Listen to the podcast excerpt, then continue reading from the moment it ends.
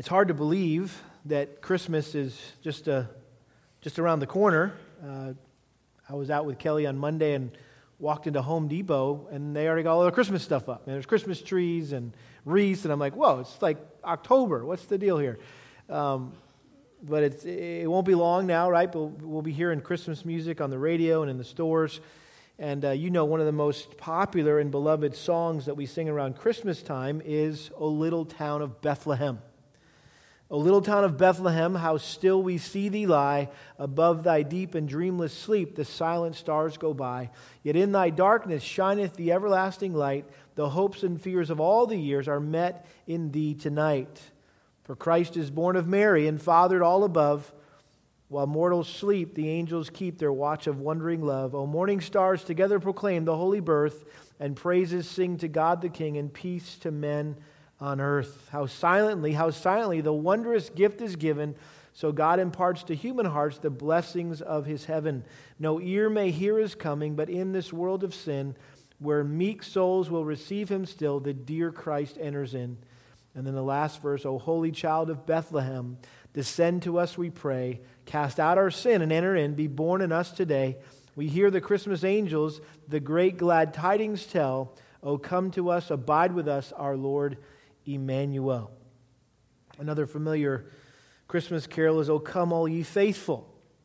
O come, all ye faithful, joyful and triumphant. Come ye, O come ye to Bethlehem. Come and behold him, born the King of angels. O come, let us adore him. O come, let us adore him. O come, let us adore him, Christ the Lord. Now, based on the New Testament, we know that Jesus was born in the small town of Bethlehem.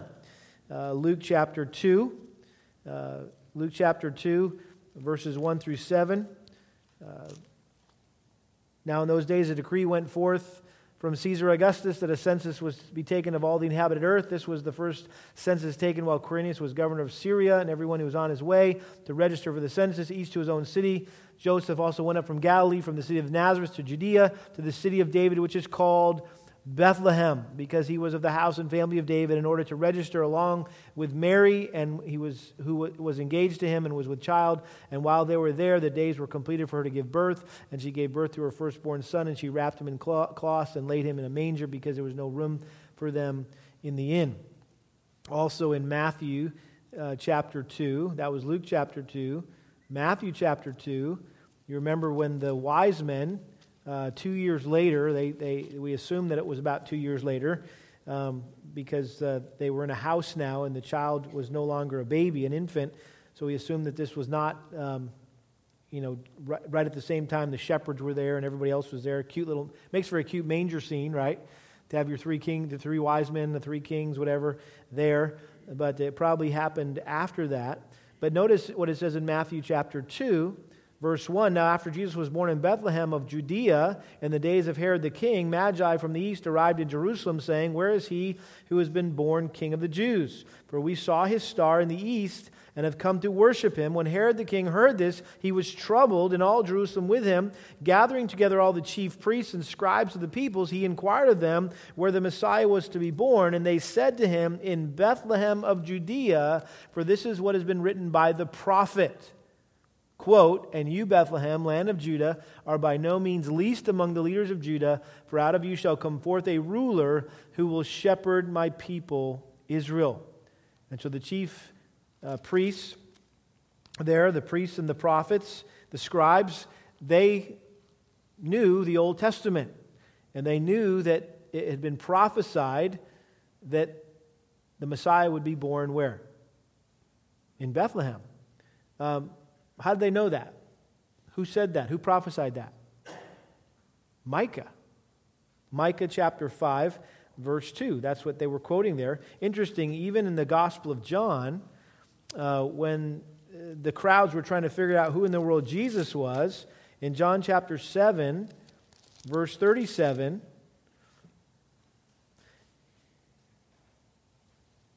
It says, Now on the last day, the great day of the feast, Jesus stood and cried out, saying, If anyone is thirsty, let him come to me and drink. He who believes in me, as the scripture said, from his innermost being will flow rivers of living water. But this uh, he spoke of the Spirit, whom those who believed in him were to receive, for the Spirit was not yet given because Jesus was not yet glorified. Some of the people, therefore, even uh, when they heard these words, were saying, This certainly is the prophet. Others were saying, This is the Christ. Still others were saying, Surely the Christ is not going to come from Galilee, is he?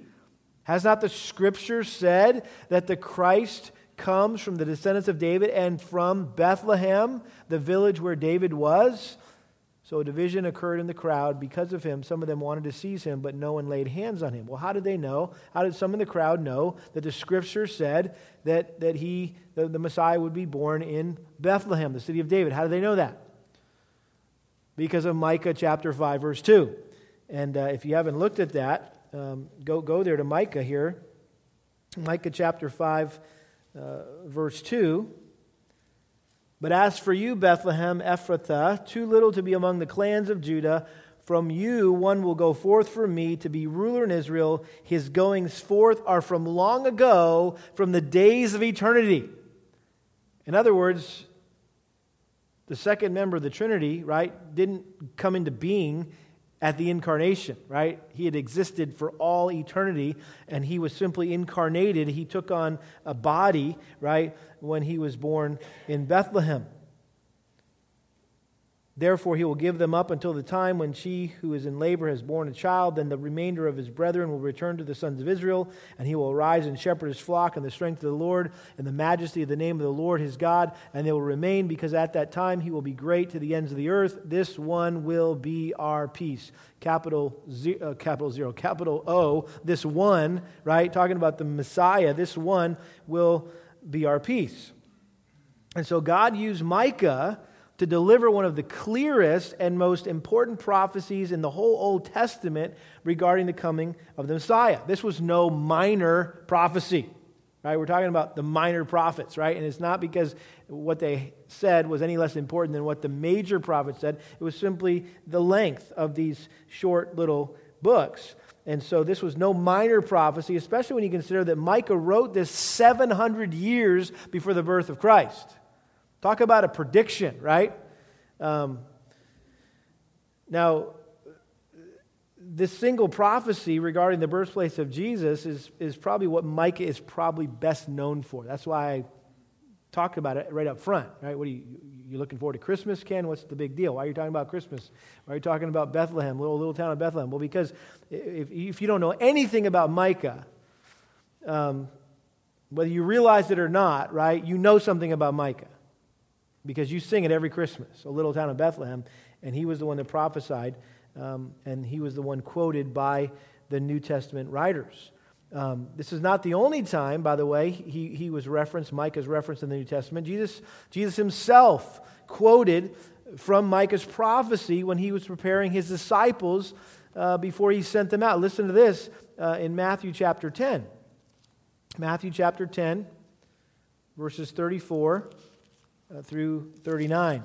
Matthew chapter 10, this is when he was sending them out two by two uh, to be a witness for him.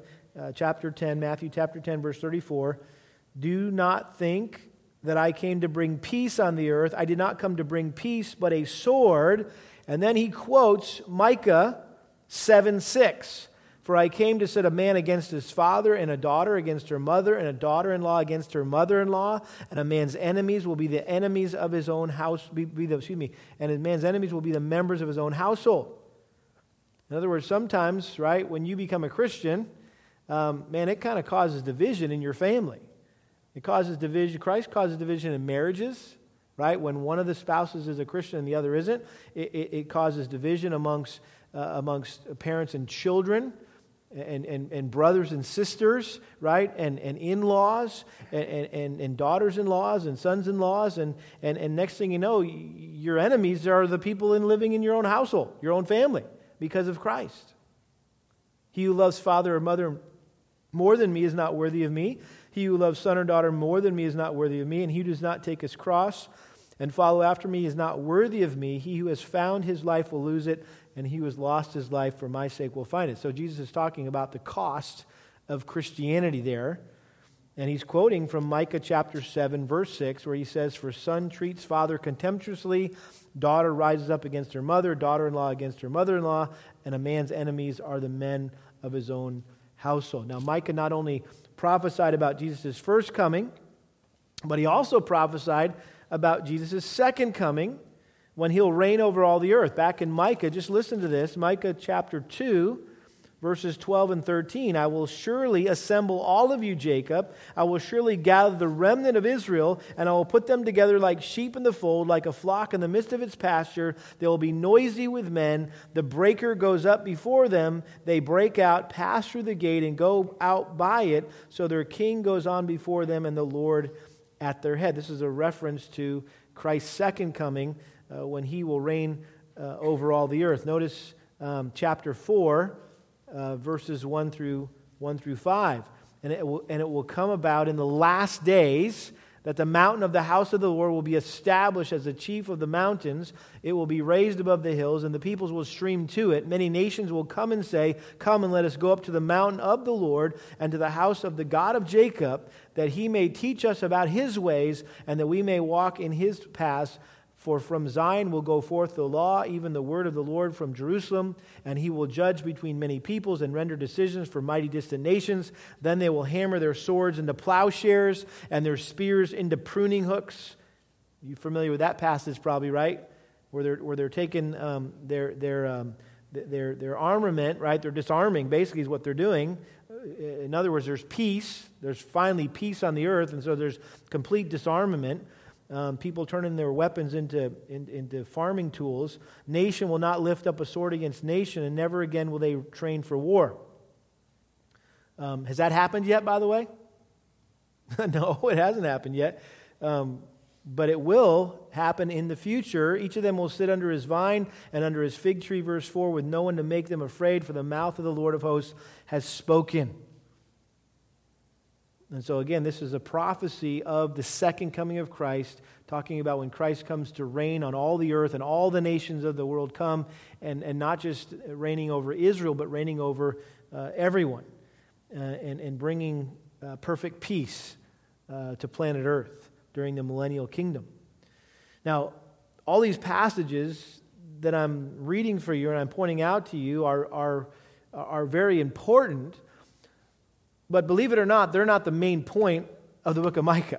That was all for free. Okay, that was all just kind of familiarizing yourself, you know, with, with the book of Micah and letting you realize you know more about the book of Micah than you probably probably realize. You say, well, what's the what's the point uh, of of the book? I mean, we got this um, series we're talking about, right? The major points of the minor prophets. So, what's the major point, the main point uh, of the book of Micah? Well, look at the first verse.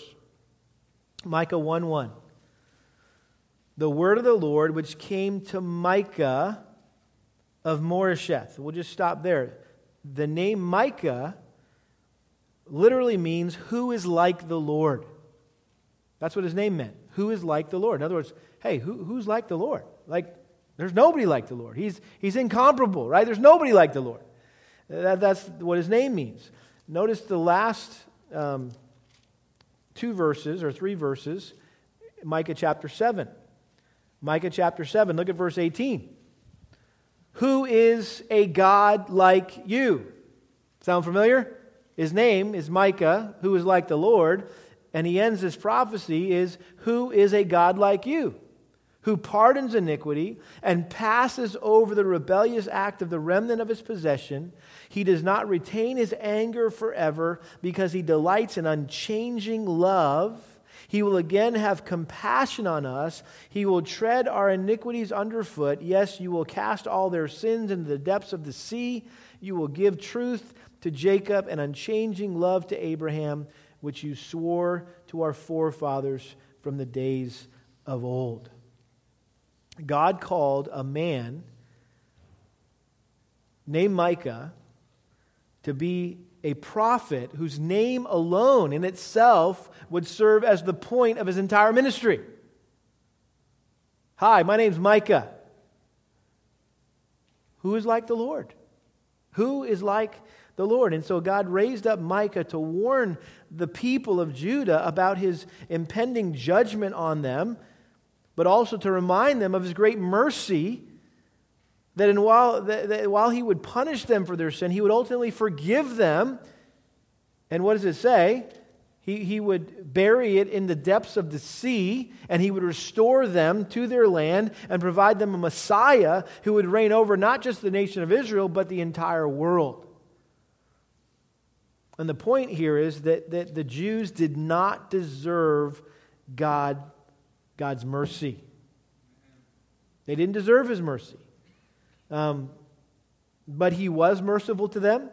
He continues to be merciful to them even to this day, and He will be merciful to them in the future.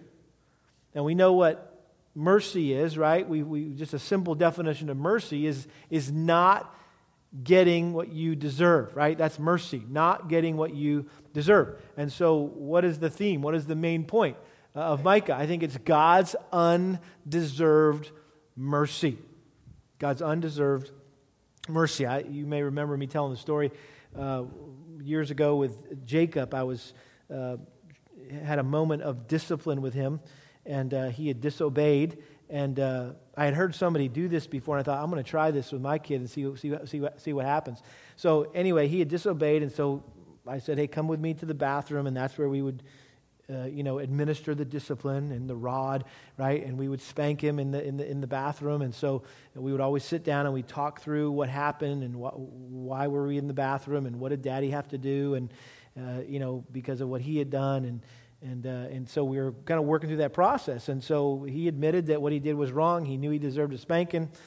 And, uh, and so that was normally, I said, okay, buddy, now I'm going to give you two spankings or I'm going to give you three spankings. I'd tell him how many, and I'd say, okay, put your hands on the counter, and if, eh, you know, don't move, uh, and, and it'll be over with. And then I'd hug him, and we'd cry, you know, cry, hug him, make things right, and move on, right?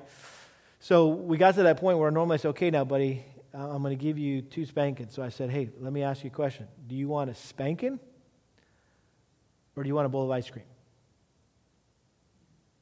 Kind of looked at me like, what? This is new. I've never heard this before.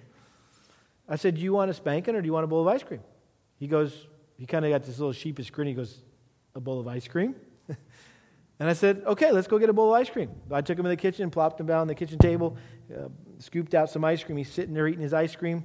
You know, here comes Zach and Hannah, his older brother and sister, and they're like, Hey, they come to say, Hey, well, how'd you get the ice cream? And he kind of looked up with this kind of like, I'm the smartest guy in the room. And he goes, Well, dad asked me if I wanted a spanking or a bowl of ice cream, and I told him I wanted ice cream. And uh, so he's eating away, and they're like, Hey, can, can, we, can we have some? I'm like, Get out of here. I'm trying to teach him a lesson. And I ran them off. And so uh, I sat down with Jacob and I said, Hey, buddy, I said, What did you deserve? A spanking. I said, um, and, and what are you doing right now? Eating ice cream? and so basically, you didn't get what you deserved, right? That's what's called mercy. Not getting what you deserve. You, got, you had mercy. I had, Daddy had mercy on you. And, and now you're also receiving grace because you're getting what you don't deserve, right? Ice cream is grace, right? It's not just you got off getting a spanking, but you're also getting something else. That's grace. God giving you what you don't deserve. And so, just a simple, uh, childlike understanding of grace and mercy. Mercy is not getting what we, not getting what we do deserve, and grace is getting what we don't deserve. And uh, if you're a Christian, you've experienced both of those things. Amen? In a very real and powerful way. So, just summarizing the book of Micah here, then, Micah really began with a word of divine retribution against, against Israel and Judah, uh, northern, southern kingdoms. Remember that? Ten tribes north, two tribes south. Um, because of the corruption that was present in every level, on every level in the Jewish culture. There was corrupt rulers, there was false prophets, there was ungodly priests, there was dishonest judges, there was deceptive businessmen, there was oppressive landlords. I mean, it was a mess. And so God's judgment uh, was going to come on Judah in particular.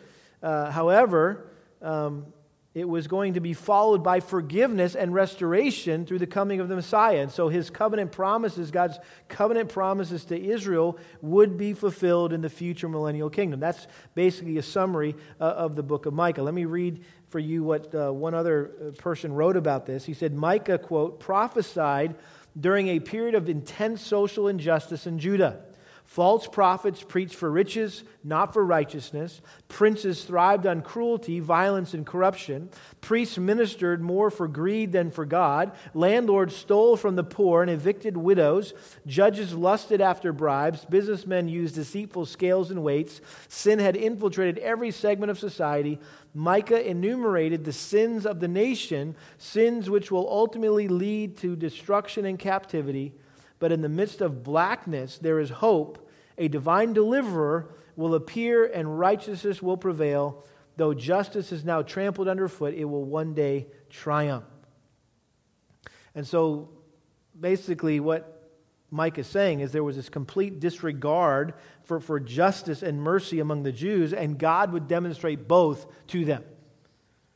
Um, there hasn't been justice, there hasn't been mercy. Let me show you what justice looks like. Let me show you what mercy looks like.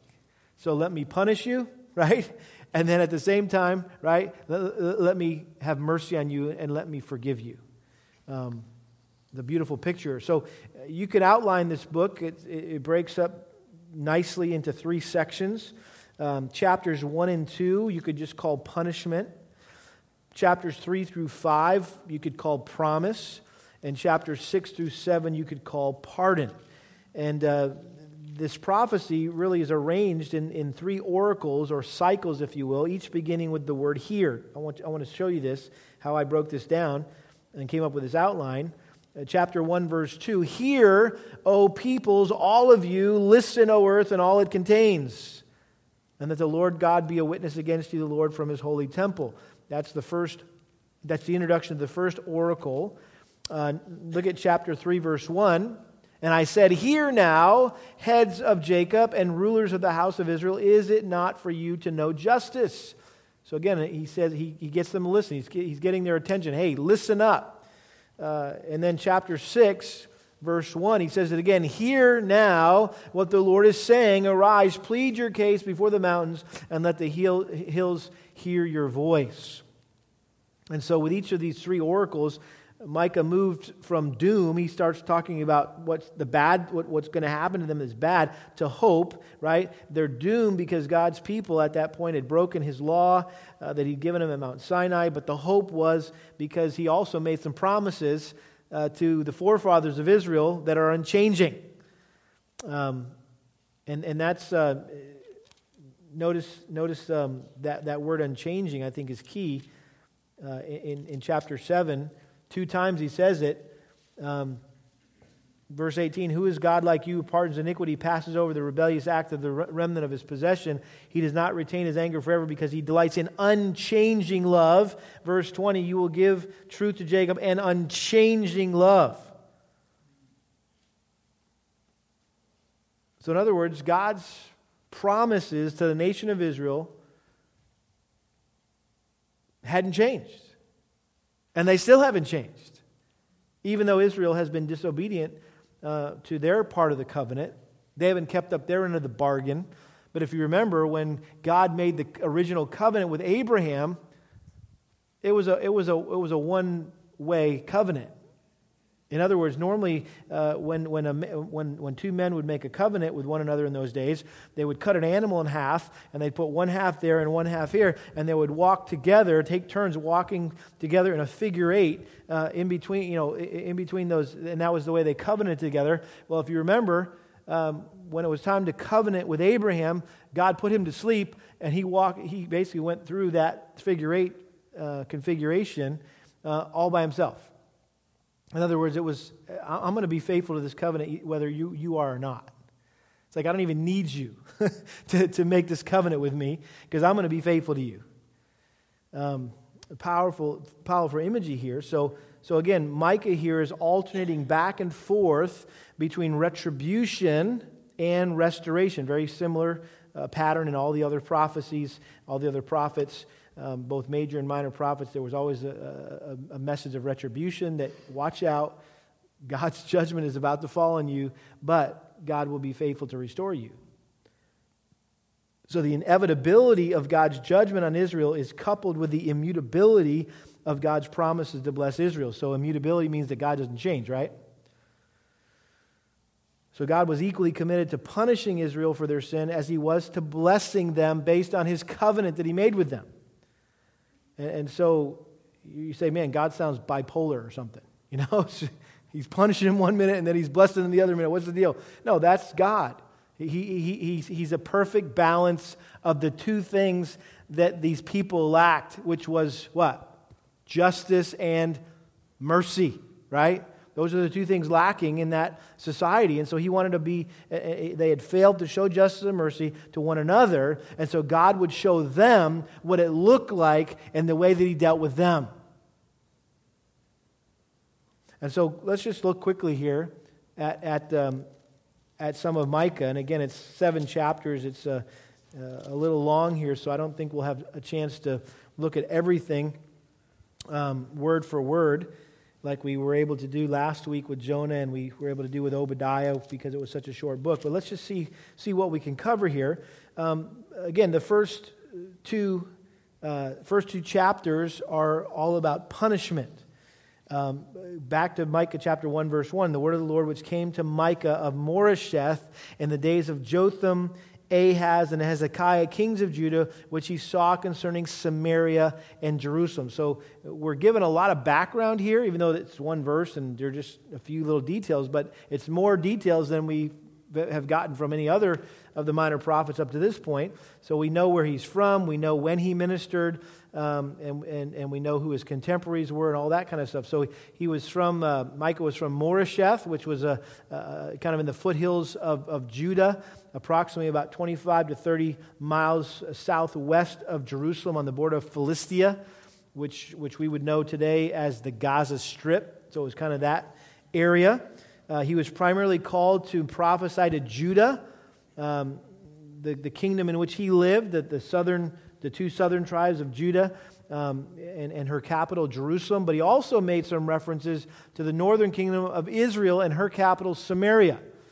Uh, even though his main focus was Judah, he did mention Samaria because basically what he was saying is hey, Judah, watch what's going to happen to Samaria, watch what's going to happen to Israel. Assyria's going to come and whoop up on them, and guess what? The same thing's going to happen to us if we don't repent.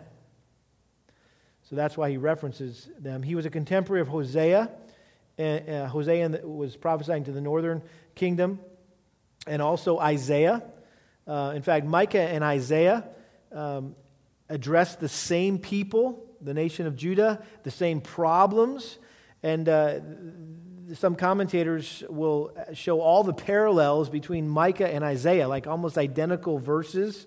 And, and so, because the style is similar and, and some of the words are almost identical, uh, Micah is considered a miniature Isaiah, uh, or somebody called it Isaiah in shorthand. Uh, I know there's, that's, that's for some of you maybe more seasoned ladies. How's that? I didn't say old ladies. I said seasoned ladies, right? And you remember taking shorthand, right? In the days before computer. My mom still takes notes of my sermons in shorthand. It's wild. I'm like, Mom, what are you writing in tongues? What is that? You know, she's like, shh. She's got, she takes no, sermon notes uh, in shorthand. Um, but it's basically Isaiah in shorthand. So if you ever wanted to know Isaiah, what that's all about, that's like 66 chapters. Man, I can't, that's way too many chapters. So just stick with seven of Micah, right? You got pretty much got the message of, of Isaiah in, in, in, in this is the cliff notes. How's that? This is the cliff notes of, uh, of Isaiah. Um, both of their, uh, the, the, other thing I would say about Micah is, is um, what, My, what Amos was to Israel, Micah was to Judah. If you remember the book of Amos, we looked at that a couple weeks ago. Um, he talked a lot about social injustice, right? And religious corruption. And so they were basically focusing on the same kinds of things. Now, if you wanted to study the historical background, what was going on at the time when Micah prophesied, you can look at 2 Kings uh, 15, chapter 15 to 20. Uh, we don't have time to look at that uh, tonight, but you can write that down 2 Kings 15 to 20. But let me just read for you how one man summarized uh, just the kind of the, the, the, the, back, the historical background, what was going on at the time.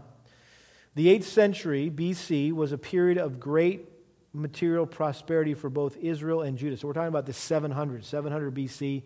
Um, Micah was probably 735 BC to 710 BC maybe a 20 to 30 year ministry uh, there.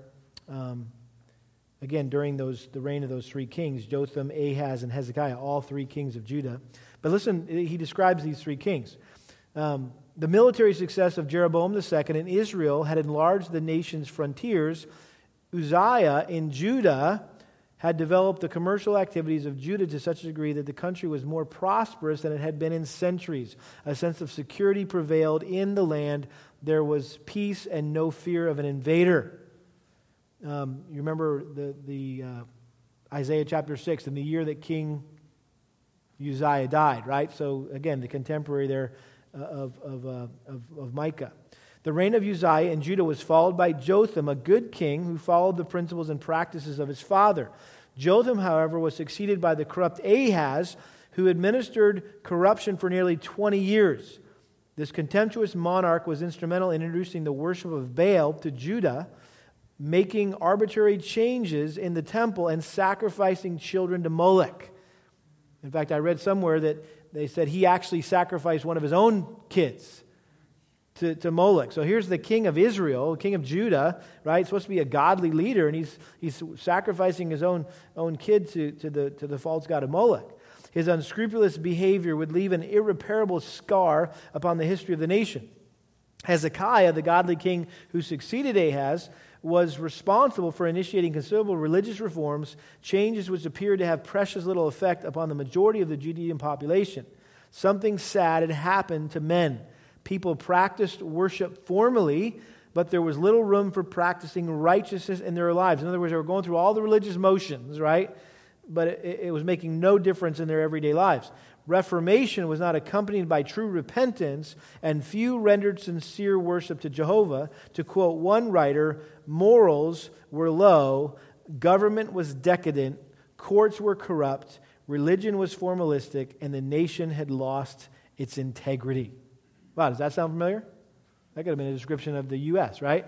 Um, so that was the, the, the, state of affairs there in Judah. And so here comes Micah.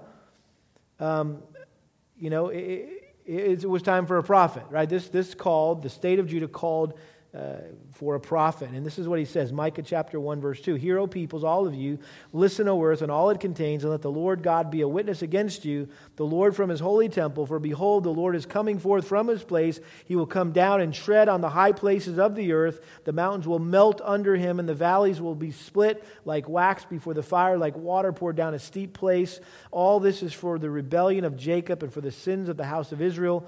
What is the rebellion of Jacob? Is it not Samaria? What is the high place of Judah? Is it not Jerusalem?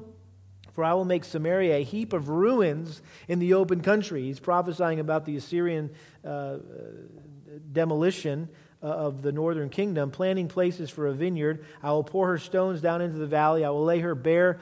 Lay bare her foundations. All of her idols will be smashed. All of her earnings will be burned with fire. All of her images will make desolate uh, I will make desolate, for she collected them from a harlot's earnings, and to the earnings of a harlot they will return. So he's prophesying against Samaria, the northern kingdom. Um, but notice how he also turns now to Judah.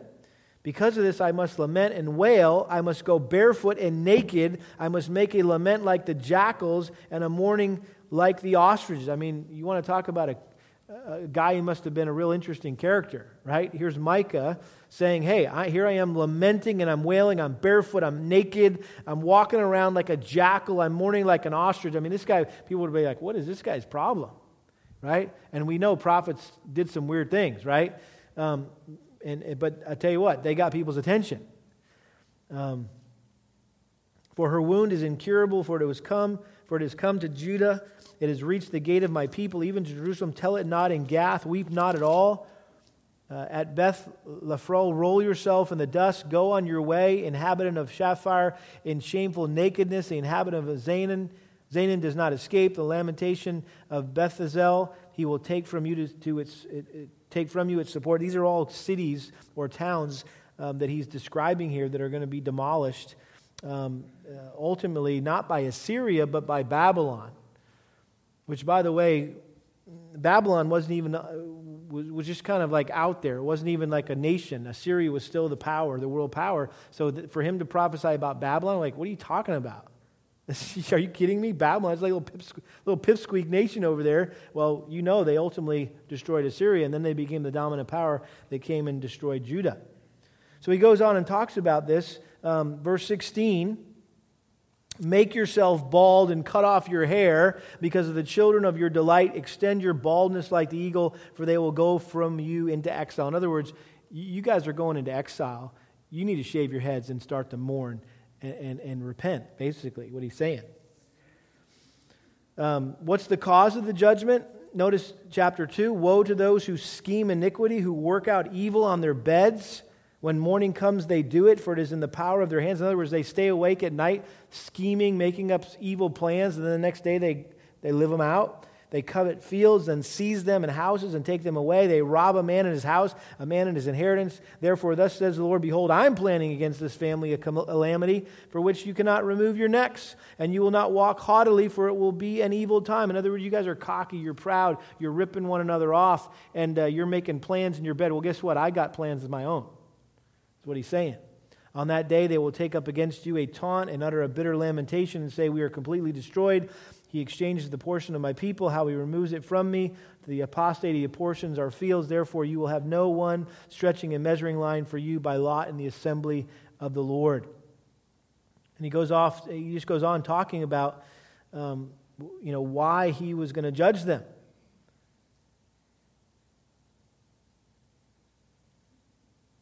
Verse 11. If a man walking after wind and falsehood has told lies and said, I will speak out to you concerning wine and liquor, he would be a spokesman to this people. And then verses 12 and 13, I already read this. In the midst of this judgment that's coming on Judah, notice this promise of restoration. I will surely assemble all of you, Jacob. I will surely gather the remnant of Israel. I will put them together like sheep in the fold, like a flock in the midst of its pasture. They will be noisy with them, and talks about him becoming their head. So, again, just a veiled reference there that, hey, I'm coming down hard on you guys, but, right, there's going to be a remnant, and I'm going to restore that remnant. So there's hope even in the midst of this, this darkness. So, so that's the, what we said, the punishment. Chapters 1 and 2 is the punishment. Now let's look at the promise here, the, the promise. Again, it, it, it starts with some judgment here where the rulers are, are denounced, the princes are denounced, this is chapter 3, verse 1. Hear now, heads of Jacob and rulers of the house of Israel, is it not for you to know justice? You who hate good and love evil, who tear off their skin from them and their flesh from their bones, who eat the flesh of my people, strip off their skin from them, break their bones, chop them up for the pot and as meat in a kettle. I mean, this is kind of gruesome language, right? I mean, he's, he's, he's comparing them to cannibals. That's how ruthless the, the leaders were in Judah. They were, they were taking advantage. I don't think they were literally cannibalizing people, but they, it's as if they were, the way they were treating them unjustly. Then they will cry out to the Lord, but he will not answer them. Instead, he will hide his face from them at the time because they have practiced evil deeds. And then he goes on to confront the, the prophets. Thus says the Lord concerning the prophets who lead my people astray. When, something, when they have something to bite with their teeth, they cry peace, but against him who puts nothing in their mouths, they declare holy war. In other words, hey, you pay me off, I'll, I'll, I'll say whatever you want me to say. um, Therefore, it will be night for you without vision, and darkness for you without divination. The sun will go down on the prophets, and the day will become dark over them. The seers will be ashamed, the diviners will be embarrassed, and they will all cover their mouths because there is no answer from God. And he's saying the prophets are corrupt.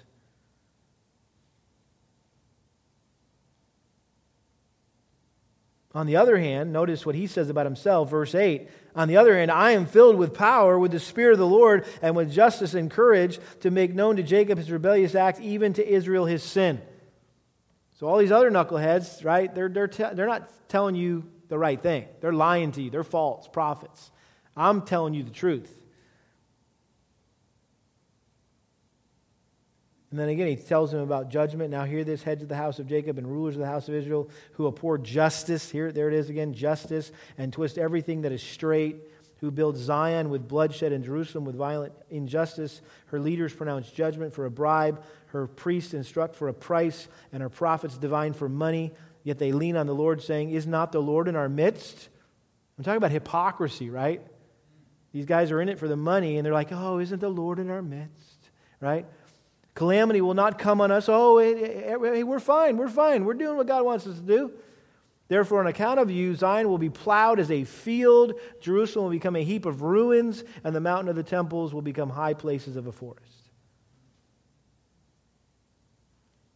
Then notice again the hope, right? I already read this. Uh, Micah chapter 4, verses 1 through 5 is the promise of this coming kingdom. I'm talking about the millennial kingdom. Um, and then chapter, uh, same chapter, verse 6, um, he goes back to talking about the captivities. Uh, that they were going to be taken captive. So you've got the, again, bouncing back and forth from hope and promises to judgment and doom. Um, I'll make of the lame a remnant, verse 7, the outcast a strong nation. The Lord will reign over them in Mount Zion from now on and forever. As for you, tower of the flock, hill of the daughter of Zion, to you it will come. Even the former dominion will come, the kingdom of the daughter of Jerusalem.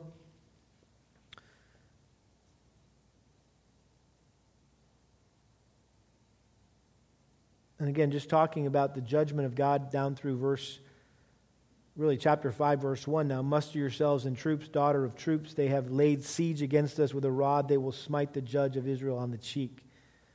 So get ready. Judgment is coming is basically what he's saying. But in the midst of that there's a promise. There's promise of the remnant. There's promise of restoration. And then finally chapter 6 and 7 well i just kind of breezed through chapter 5 there. Um, let, me, let me say this. I mean we already read chapter 5 verse 2 through 5, which is the promise of the coming king, right? There's the Messiah. And then he talks about how the Messiah is going to be rejected in verses 7 um, and following there. And then it talks about the work of Christ. Um, verse 10, how's this? It will be in that day, declares the Lord, that I will cut off your horses from among you and destroy your chariots. I will also cut off the cities of your land and tear down all your fortifications. I will cut off sorceries from your hand, and you'll have fortune tellers no more. I will cut off your carved images and your sacred pillars from among you, so that you will no longer bow down to the work of your hands. I'll root out your Asherim from among you and destroy your cities. Asherim were the Asherim poles, again, false gods, false worship. And I'll execute vengeance and anger and wrath on the nations which have not obeyed. So here's more judgment, but more promise. And then again, chapter 6 and 7 is pardon. Pardon. And, and here's God's first plea um, that he makes to the nation. Notice he says, Arise, plead your case before the mountains, and let the hills hear your voice. Listen, you mountains, to the indictment of the Lord, and you enduring foundation of the earth, because the Lord ca- has a case against his people. Even with the Israel, he will dispute. He says, I'm calling the mountains and the lakes and everything, these inanimate objects, to, call, to, to, to, to bear witness against you. My people, what have I done to you, and how have I wearied you? Answer me. Indeed, I brought you up from the land of Egypt and ransomed you from the house of slavery, and I sent before you Moses and Aaron and Miriam. My people, remember now what Balak, king of Moab, counseled, and what Balaam, son of Beor, answered him. And from Shittim to Gilgal, so that you might know the righteous acts of the Lord. And of course, Balaam was trying to count, uh, prophesy against the nation of Israel, but God wouldn't let him. Verse 6 what shall I what, With what shall I come to the Lord and bow myself before the God on high? Shall I come to him with burnt offerings, with yearly calves? Does the Lord take delight in thousands of rams and 10,000 rivers of oil? Shall I present my firstborn for my rebellious acts, the fruit of my body for the sin of my soul? And so they're like, okay, what can we do? We, we've, we've wronged the Lord. What can we do? Can we offer burnt offerings? Can we give calves? Can we even give our own kid? Right? And God says, Nope. He has told you, O man, what is good. This is Micah. He has told you, this is verse 8. He has told you, O man, what is good and what does the Lord require of you, but to do justice, to love kindness, and to walk humbly with your God. That's probably the one verse, if you know any verse in Micah, right? That's probably the one verse you're familiar with. To do justice, what does the Lord require of you? To do justice, to love kindness, and to walk humbly with your God. If you don't have that underlined, circled, starred, go ahead and do that now. That's really a key verse. How do we know that this is all about justice and mercy? Well, he says, Let me tell you what I want. It's what you haven't been doing. I don't want a cow. I don't want a bull. I don't want your kid. I want you to do justice. I want you to love kindness or mercy. And I want you to walk humbly with your God. That's what I want. Somebody said this about verses 1 through 8 here that Israel had committed the sin of religion. You know what that means? That, hey, let's just be religious, right? Let's just be spiritual. Let's be religious. And, and, and, and, and what is that? He said this Israel committed the sin of religion, the most subtle of Satan's deceptions designed to soothe the soul while hardening the heart. Wow. And we know that religion, right, the world's religions, uh, what are they? They're sin. they're, they're Satan's deceptions. They, they soothe your soul. They, they make you think you're okay with God when you're just going through a bunch of motions and a bunch of rituals and traditions, keeping a bunch of uh, traditions here. And they saying, I don't want that stuff. I don't want your religious practices and your, your sacrifices and all that stuff. I want you to live justly, mercifully, and humbly. He goes on to appeal to him again there at the end of chapter 6, or excuse me, yeah, the end of chapter 6. He makes another appeal. And then, just for the sake of time, let's just boogie to chapter 7 here. And again, look at the last, uh, how, how, this, uh, how, how this all ends. There's a little title in my Bible here uh, over, chapter, over verse 7. 7 7. God is the source of salvation and light. But as for me, I will watch expectantly for the Lord.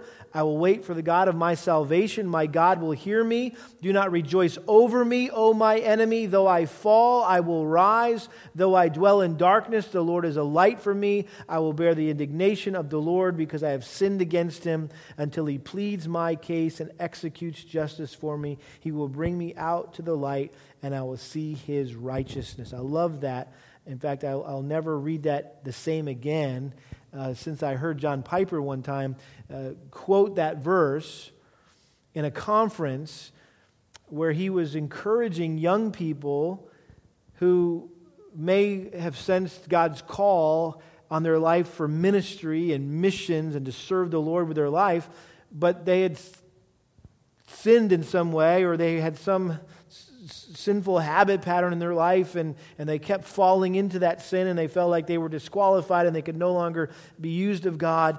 And he says, Hey guys, listen, this is what the Bible says, right? Do not rejoice over me, O my enemy.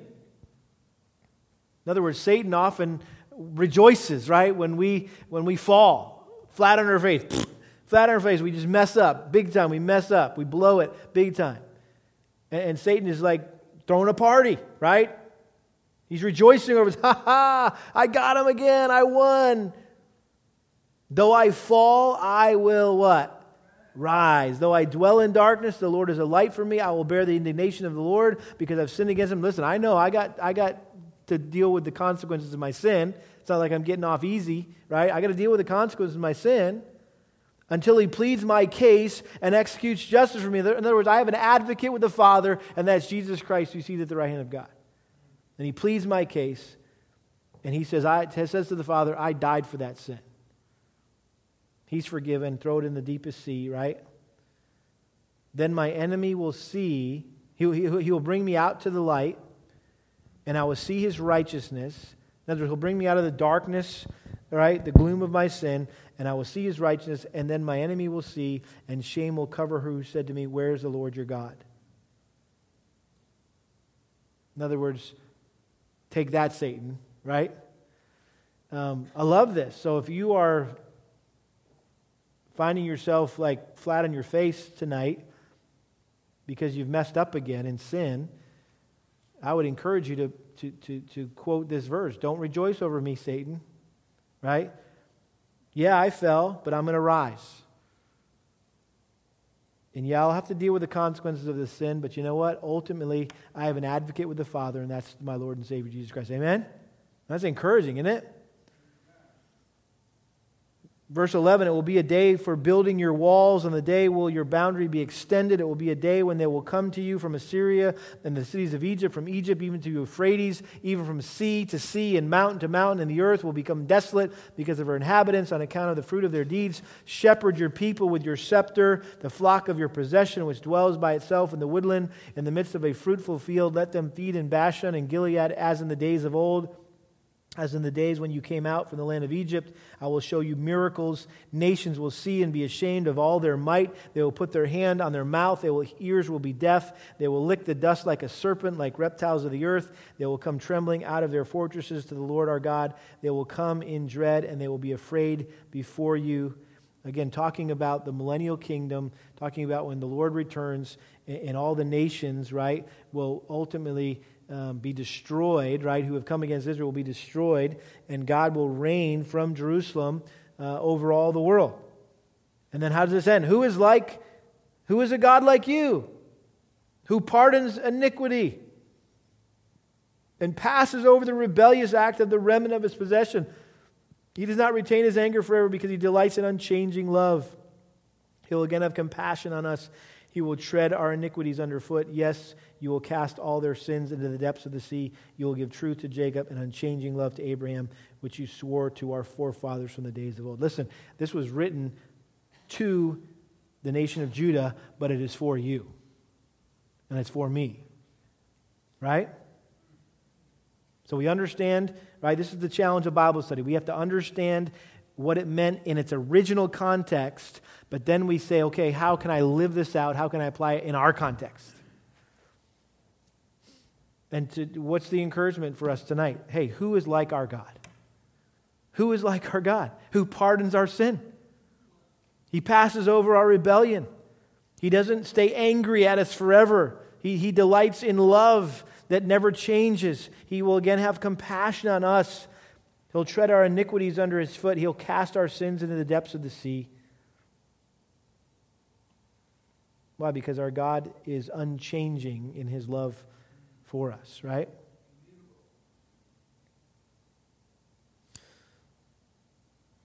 So God used Micah to confront Judah about how they were how they were not reflecting the heart and character of their just and merciful God. Hey, who is like your God? He's just, he's merciful, but you're not showing that. You, nobody would know that by looking at you guys and you're supposed to be my light to the Gentiles, right? You're not being that. He wanted his people to show the world what he was like by the way they, they treated each other. And so, what God required of his people back then is the same thing he requires of us who are his people today. What does he want? What does the Lord require of us? He wants us to act justly, he wants us to show mercy, and He wants us to live humbly. Act justly, show mercy, and live humbly. Notice He didn't say, What does the Lord require of you? Read your Bible and pray. Didn't say that. Didn't say, The Lord requires that you come to church, that you disciple people, that you give sacrificially, joyfully. These are all things, by the way, that the Lord requires of us, right? They're all good things. But in this context, what, what God is talking about here is, is the fact that He's called us to be salt and light. He called the nation of Israel to be salt and light in that pagan world with all those uh, polytheist nations, those pagan nations. So He's called us to be salt and light in our homes, in our community, in our neighborhoods, in our businesses, in our schools.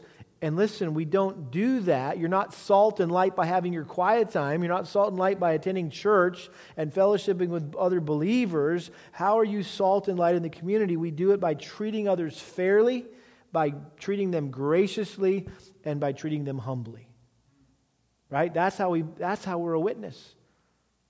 We act justly we show mercy, we're gracious, right? And we just live humble. We're just humble. That's how you witness for Christ, right? So how you doing in that? Are you acting do you do you act fairly? I mean, are you a fair person? Or are you ripping people off, right? Um, how about, are you, are, do you show mercy? In other words, are you gracious to people? Do, you give people what they deserve? Well, that person doesn't deserve my respect because of what they did, so I'm not going to give it to them. Or do you give them what they don't deserve, right? You're gracious to them, right? And are you humble? Are you living humbly? Let me close with this. Somebody said it this way about Jesus, right? Where, where is Jesus in all this? Well, we've seen the prophecy, obviously, of his birth, but this is really good. The fuzzy pictures of Micah's prophecies come to a multi pixel resolution in Jesus Christ. Jesus came to bear fully the judgment for human injustice and mercilessness. Jesus bears our judgment so that we can experience God's mercy. After laying the foundation of justice, our merciful shepherd returned to the Father until a future time when the restoration uh, of his actions that he initiated will be fully realized. Until then, he has sent his Spirit to indwell us and guide us so that the divine justice and mercy we have experienced will begin to leak out all over our human experience. In other words, it's, it's be kind, tenderhearted, forgiving one another just, in God, just as God in Christ has forgiven you, right? I mean, if you've been forgiven, right, how can you not forgive others? That's this point. It just begins to leak out. As we rely on His Spirit to do this, we will be becoming more like our Lord Himself and more like what He intended His human creatures to look like as we try to imitate His justice and mercy in our daily circumstances. So that's the, I think that's the message. That's the point is that we, again, need to do justly, act justly, show mercy, and live humbly. Amen. Let's pray. Father, we're grateful for uh, Micah, a book of the Bible that we're not that familiar with, but Lord, there's great messages here great points for us, great application for us, great implications for us. And Lord, I pray that you would help us to learn from the nation of Judah, uh, that we would not be those who act unjustly, those who are merciless in the way we, we interact with others. Lord, I pray that we would be quick to, to, to do the right thing and to be gracious and merciful to others. And that you, Lord, you just help us just be humble and ultimately know Jesus was all those things. And so this is really another way of saying we need to be more like Jesus. And so would you help us by the Spirit that you've put in us uh, in the meantime while we're waiting for Jesus to return? Uh, I pray that you would help us to, to, to become these things for your glory, we pray, that we might be a light for you in this world. We pray in Jesus' name. Amen.